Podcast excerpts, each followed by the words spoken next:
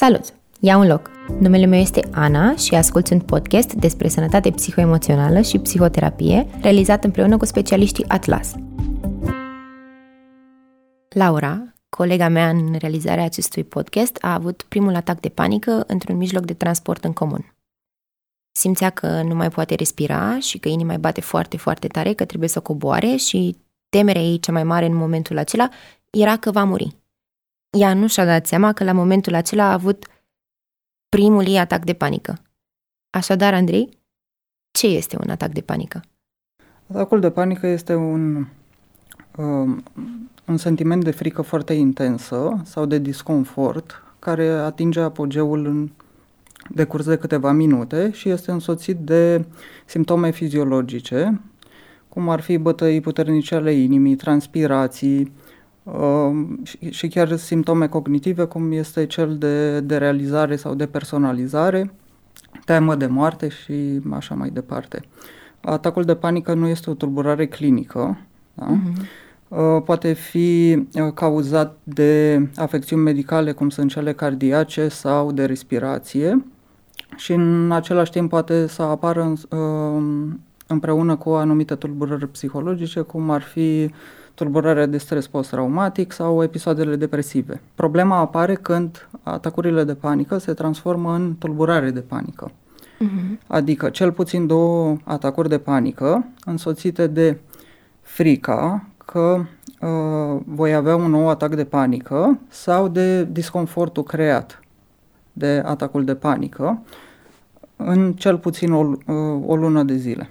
Să o luăm cu prima parte, înainte să ajungem la această tulburare de panică, de ce avem atacuri de panică și cine are atacuri de panică? Pentru că există acest stereotip că doar persoanele anxioase au atacuri de panică.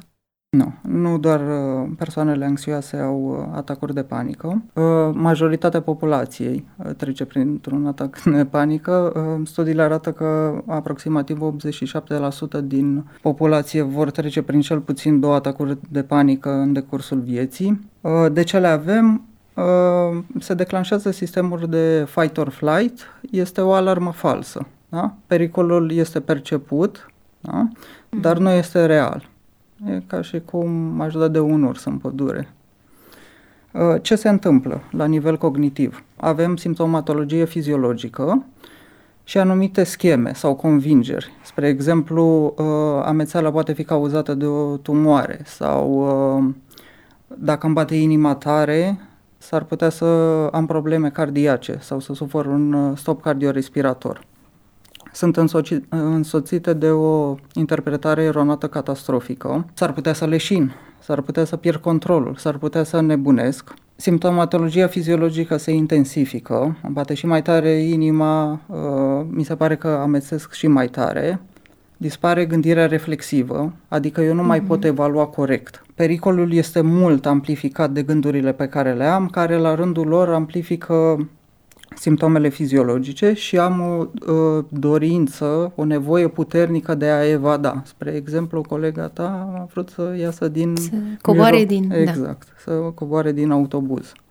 Atacurile de panică pot fi însoțite și de agorafobie. Este teama persoanelor de a fi în spații deschise, în mijloace de transport în comun, uh, de a sta la rând, pe scurt, uh, teama de a fi în locuri unde nu uh, se poate cere ajutorul sau de unde nu pot pleca. Aș vrea, mi-ai vorbit despre aceste simptome fizice și simptomele emoționale și cum ele sunt corelate unele de celelalte.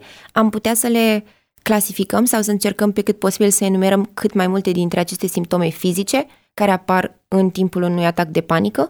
Și apoi chiar și ce declanșează ele la nivel emoțional? Uh, în primul rând, atacul de panică ține de frică și aș vrea să diferențiem frica de anxietate, pentru că în tulburarea de uh, panică apare și anxietate. Uh-huh. Frica este un răspuns neurobiofiziologic al unui pericol iminent, va intra acum cineva cu un topor pe ușă sau un urs, pe când anxietatea este emoția care face referire la un posibil pericol Și mm-hmm. aici avem anxietate anticipatorie, mi este frică de un nou atac de panică și ce ar putea declanșa el. Ce se întâmplă? Păi avem o situație care ne naște niște gânduri, care naște comportamente și reacții fiziologice. Ce comportamente? De evitare, evit stimulul care ar putea să-mi creeze atacul de panică, să-mi declanșeze atacul de panică.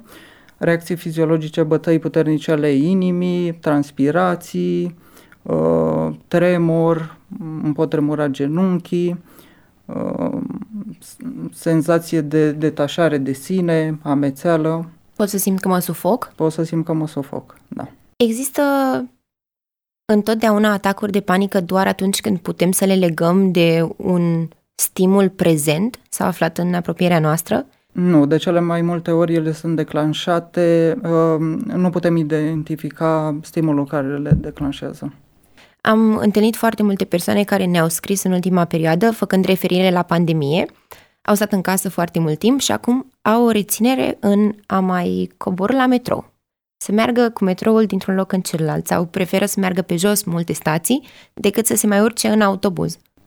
Da, nu ține neapărat de atacurile de panică, ci uh, cred că este percepția asupra unui pericol și ține foarte mult de anxietate. Care este pericolul acum? Pericolul este evident probabilitatea ca eu să mă, să mă îmbolnăvesc. Bineînțeles, putem face atacuri de panică și în metrou. Am înțeles. Putem avea atacuri de panică putem. și fără ca stimulul care fie, ne provoacă să, temerea. Să fie prezent sau să-l putem identifica. Tot în sensul ăsta există posibilitatea să ne inducem atacurile de panică? Sigur și chiar este recomandat, uh, dar în psihoterapie, cu ajutorul unui psiholog. Ce se întâmplă? Avem o hipersensibilitate introceptivă asupra senzațiilor noastre fiziologice și asupra uh, gândurilor pe care le avem. Suntem hipersensibili. Ce înseamnă hipersensibilitate foarte, introceptivă? Foarte sensibil la ce simțim înăuntru. Da? Uh-huh sunt foarte sensibil, spre exemplu, la bătăile inimii. Uh-huh. Dar dacă cineva mi-ar lua pulsul, ar fi cam același cu, dacă l-aș compara uh, ca atunci când beau un espresso, spre exemplu. Doar uh-huh. că mhm. eu sunt hipersensibil când am un atac de panică. Am senzația că sunt mult mai puternice, mult mai rapide. Și mult și... mai periculoase, pentru că am interpretarea eronată, catastrofică. Uh, ce se întâmplă în atacurile de panică și în tulburarea de panică? Persoana care are atacuri de panică va încerca să, să evite sau să fugă din locurile care îi declanșează atacul de panică uh-huh. sau pe care le asociază cu atacul de panică. Iar atunci avem uh, o hipersensibilitate și, și la anxietate și la uh, reacțiile fiziologice. Poate acest lucru să ne facă să dezvoltăm anumite comportamente sau anumite tendințe pe care să le integrăm în viața noastră de zi cu zi, tocmai cauzate de această teamă că nu, dacă mai trec pe strada asta unde am avut un atac de panică, o să am încă unul? Da, da, da. Aceasta este problema tulburării de panică care ajunge să mi afecteze domeniile importante de funcționare, școală, job, uh, relații sociale, mm-hmm. relații de cuplu și așa mai departe, pentru că eu încetul cu încetul îmi reduc uh, spațiul unde îmi desfășor activitățile. Mm-hmm. Uh, meeting room-ul de la job, uh, nu mai iau metroul, nu mai iau autobuzul.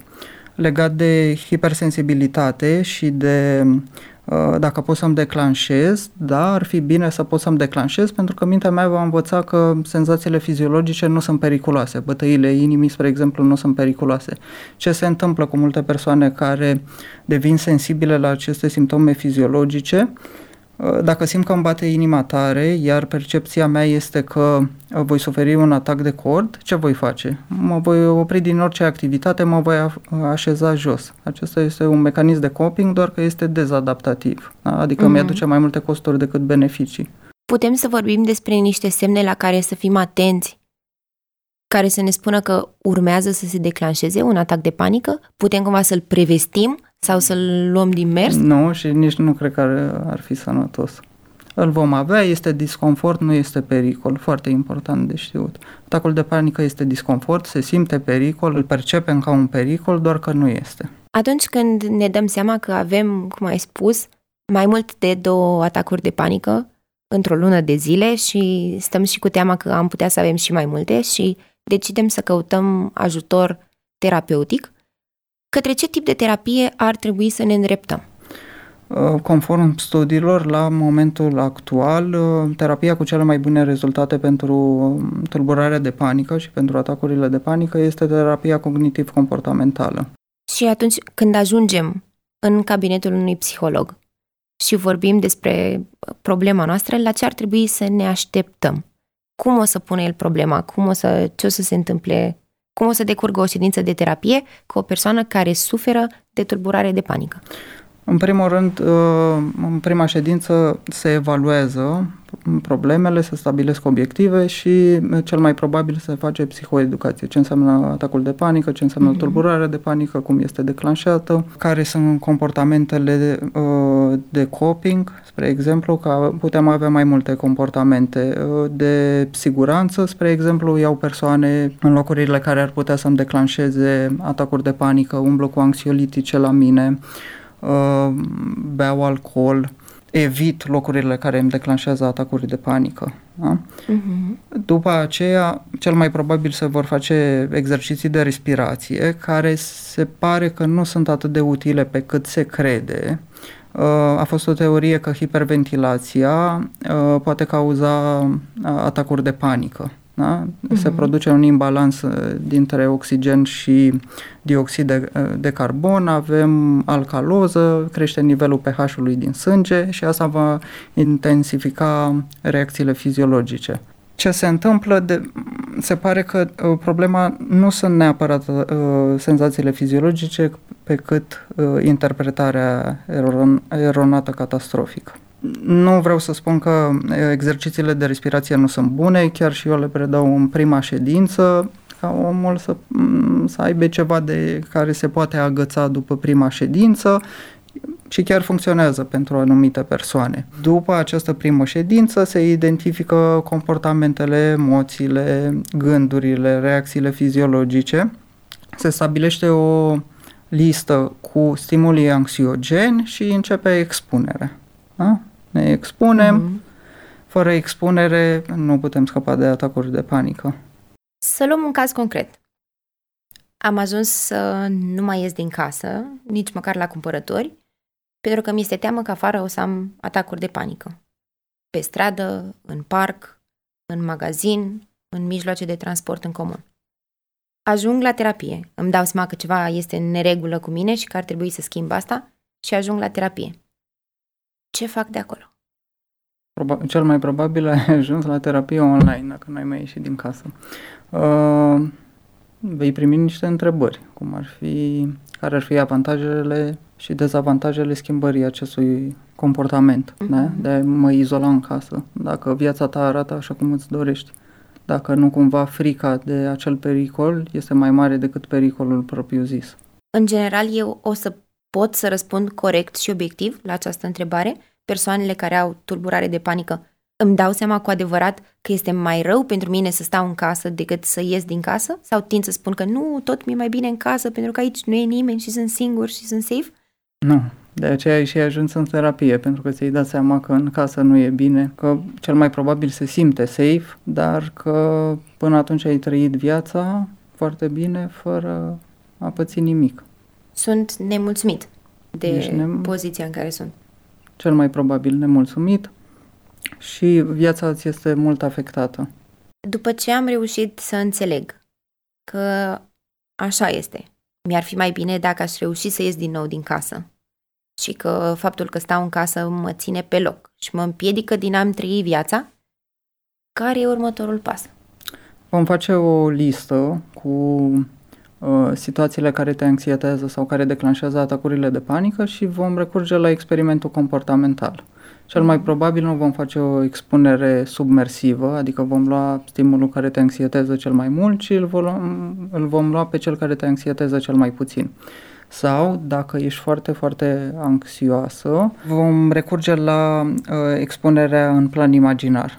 Îți vei imagina că uh, vei ieși afară, că vei lua transportul de, mijlocul de transport în comun sau că vei participa la lucrurile care se neclanșează atacul de panică și se obține o desensibilizare. Bineînțeles, desensibilizarea este mai scăzută decât dacă există expunere propriu-zisă, dar este un punct bun de a începe. La început, cel puțin, tu o să fii alături de mine în acest proces? Tu o să mă ghidezi în această expunere imaginară?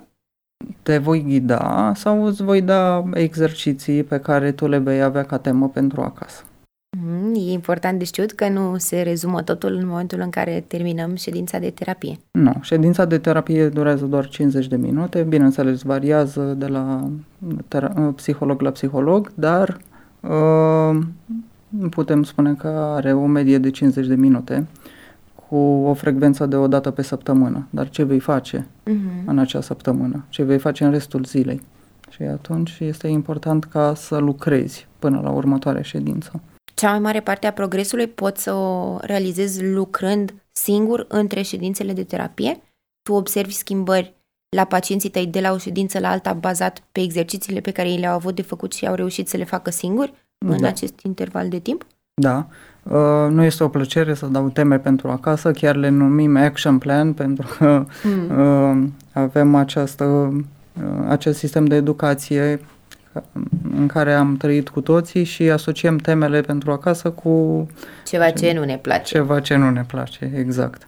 Și atunci le numim action plan, doar că ele sunt temă pentru acasă. Mm-hmm. Uh, le dau pentru că studiile și practica mi arată că uh, se obțin rezultate mult mai bune atâta timp cât persoana lucrează. Am reușit să trec de această expunere în plan imaginar. Urmează să ne ducem către expunerea în plan fizic? În plan fizic, exact, am deschis ușa și am coborât în fața casei sau în fața blocului. Prima dată pot folosi o persoană de sprijin, de siguranță, uh-huh. poți să ieși cu prietenul sau cu prietena sau cu unul dintre părinți, dar încetul cu încetul va trebui să renunț la ei pentru că nu vreau să-i transform într-un mecanism de coping disfuncțional. Ce voi face când ei nu vor mai fi? Cam de câtă vreme vorbim atunci când încercăm să ne gândim la rezolvarea unei tulburări de panică?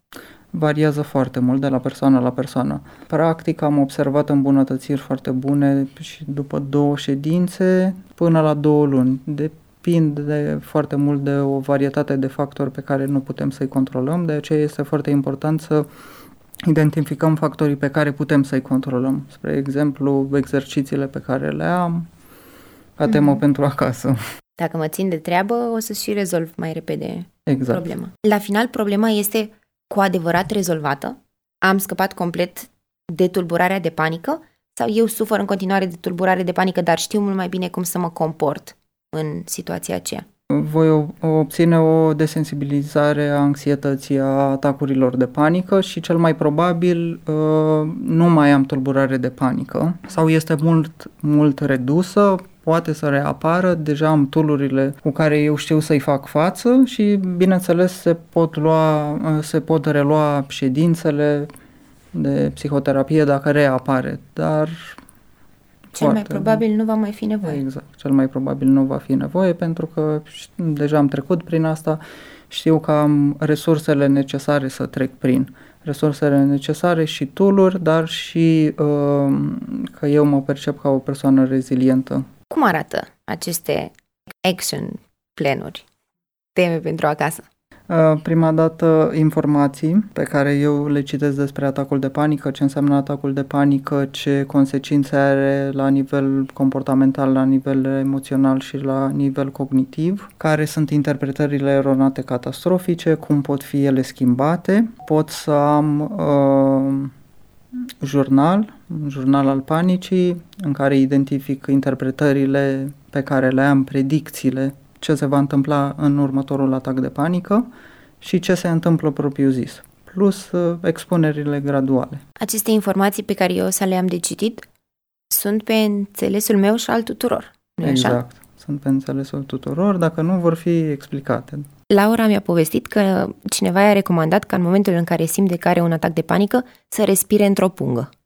Da, funcționează, la fel ca și exercițiul de, ca și exercițiile de respirație. La fel, exercițiile de respirație care au uh, timpul mai lung pe expirație uh, ne trec de pe sistemul simpatic pe parasimpatic, de pe mm-hmm. fight or flight vom trece mai mult pe uh, rest and digest. Mm-hmm. Atunci poate, poate, func- poate funcționa, dar pe tulburarea de panică, studiile și practica clinică arată că nu sunt chiar atât de eficiente pe cât se credea mult mai eficient să mă expun gradual, uh, expunerea să fie dusă până la capăt, pentru că dacă mai, mai expun un timp limitat, ce se va întâmpla? Creierul meu nu va învăța că stimulul nu este pericol, îmi va spune, hei, am plecat la timp și nu am pățit-o. Uh-huh. Așa vom face și data viitoare. Poți să-mi dai exemplu de expuneri graduale în diferite situații care pot provoca atacuri de panică? Sigur, Andrei, nu mai pot să ies din, din casă și uh, mijloacele de transport îmi, îmi provoacă atacuri de panică și anxietate. Ok, începem cu partea cea mai puțin anxiogenă, ieșim, ieșim din casă, în două, trei zile ajungem până în intersecție și gradual, în decurs de câteva săptămâni, ajungem să ne rom, uh, reluăm viața. Facem asta împreună? Ar trebui să fac asta cu cineva lângă mine sau singur? Merge și singur, mai ales că um, odată cu telepsihologia lucrăm cu persoane care se află în alte țări și mai avem și pandemie. Ar fi destul de complicat. Recomandarea este să se facă alături de un psiholog, dar sunt rezultate foarte bune, putem să o facem și singuri, uh, identificăm gândurile și după aceea putem să le, să le schimbăm cu altele. Ai putea să ne faci un scurt ghid pentru lucruri pe care putem să le facem în momentul în care o persoană din apropierea noastră are un atac de panică? Ce să facem, ce să nu facem și mai ales ce să spunem și ce să nu le spunem? Uh, nu, putem să le spunem că nu este logic și uh, nu, să nu-ți mai fie frică, dar nu vom face decât să agravăm situația. Uh-huh. Da? Pentru că persoana simte frică, noi nu ne putem controla emoțiile, putem să ne controlăm comportamentele și gândurile, putem să le schimbăm, să venim cu unele raționale. Da? Dar în acel moment este aproape imposibil. Putem respira, să, să o ajutăm să respire și uh, putem să-i spunem că o să treacă și că este disconfort, pentru că un atac de panică durează 5-10 mm, până la 20 de minute. Da? Deci Ar... să încercăm să nu punem presiune. Și să ne ferim de tot ce înseamnă uh, o să fie bine, respiră, hai respiră, e ușor să respiri, calmează-te. Calmează-te în niciun caz. Uh, respiră nu aș recomanda, ci uite, o să respirăm împreună cu tine. Mm-hmm. Uh, o să fie bine, este un uh, mecanism uh, negativ de control al anxietății. În atacul de panică, cred că ar fi singura excepție o să fie bine pentru că o să fie bine. Uh-huh. Dar în general să-i spun unei persoane că va fi bine, nu avem de unde să știm că va fi bine, ci ne gândim cum putem face față, dacă o să supraviețuim, da? Uh-huh. Și să reestimăm probabilitățile sau pericolul, pentru că pericolul în anxietate este mult supraevaluat. Da? Percepția uh-huh. asupra pericolului este supraevaluată, proximă și mult mai probabilă. Tu ai avut vreodată vreun atac de panică? Da, am avut două până acum. La primul nu știam ce se întâmplă. Am așteptat, nu am zis nimic. Persoana de lângă mine nu a știut, eram în mașină. Așa, iar uh, al doilea uh, știam prea bine ce se întâmplă și uh, am încercat să mă concentrez pe nu a fugi, nu a pleca din locul respectiv și treptat uh, simptomatologia a scăzut și uh, stimulul respectiv nu a mai fost perceput ca un pericol. Da? Uh, putem să ne luăm un cartonaj de coping, spre exemplu, când avem atacuri de panică, este doar un, pe care să scriem este doar un atac de panică, pentru că este doar un atac de panică, sau putem să scriem este disconfort, nu este pericol. Da? Exact la asta mă gândeam și eu, este disconfort, nu este pericol, va trece. În momentul în care, după un anumit număr de atacuri de panică, începem să ne punem întrebările acestea. Aoleu, Dar dacă o să ajung acolo din nou și o să am un atac de panică, ce mă fac dacă mi se întâmplă din nou? Astea ar putea să fie niște semne că atacul nostru de panică singular începe să se îndrepte către o tulburare de panică? Către o tulburare de panică, da. Acesta ar putea, fi, ar putea fi un semn foarte bun că se îndreaptă către o tulburare de panică. Ai putea să ne definești tulburarea de panică? Sigur. Uh, cel puțin două uh, atacuri de panică însoțite de frica unui uh, nou atac de panică în decurs de cel puțin o lună sau de consecințele atacului de panică. Putem atunci să ne gândim că există un cerc vicios al tulburării de panică? Da, da, da. Avem simptomele fiziologice, interpretare eronată catastrofică însoțită de gânduri. Da? Mm. Iar în cercul vicios avem și mecanismele de coping disfuncționale, cum ar fi evadare sau evitare, mm. care vor susține cercul vicios al atacului de panică. Dacă identificăm mecanismele de siguranță sau de evadare uh, și, de, și de evitare, putem opri cercul vicios. La fel se poate opri odată cu uh, schimbarea interpretării. Da? Este doar disconfort, e ok, merg mai departe, va trece și atunci am oprit cercul. Să spunem că am început să mergem la terapie pentru tulburare de panică și facem niște ședințe de terapie, suntem mai bine atunci, ne liniștim, însă nu o să fim întotdeauna în apropierea psihologului care poate să ne spună lucrurile de care noi avem nevoie în momentele acelea. Ar mai fi niște alte instrumente pe, lângă, pe lângă acest coping card de care ne-ai spus, cu care să ne înarmăm care să ne ajute să trecem mai ușor și peste teama de a avea un nou atac de panică și printr-un atac de panică dacă acesta se mai declanșează? Sigur, exercițiu de respirație 4-7-8. Inspir 4 secunde, îmi țin respirația 7, expir în 8 și aș putea să-mi țin un jurnal al atacurilor de panică în care eu am o predicție asupra atacului de panică înregistrez și uh, emoția cât de puternică este, mm-hmm. iar la sfârșit scriu ce s-a întâmplat de fapt. Și atunci eu voi identifica, stai puțin, predicția mea care era, că voi leșina, că mă voi, voi face de râs sau... Și nu s-a, nu s-a întâmplat. Am putea să ne gândim în avans, prezicem cât de rău credem că o să fie, cât de nasol o să ne simțim, cum o să fie groaznic și la final ne dăm seama că n-a fost așa de urât și comparăm uh, cele Comparăm două... realitatea cu predicția. Și, în general, realitatea ar trebui să iasă mai bine decât predicția. Exact. Realitatea este mai bună decât predicția atacului de panică. Andrei, îți mulțumesc mult de tot că ai fost astăzi alături de noi. Mulțumesc și eu. Îți mulțumim că ai luat un loc alături de noi.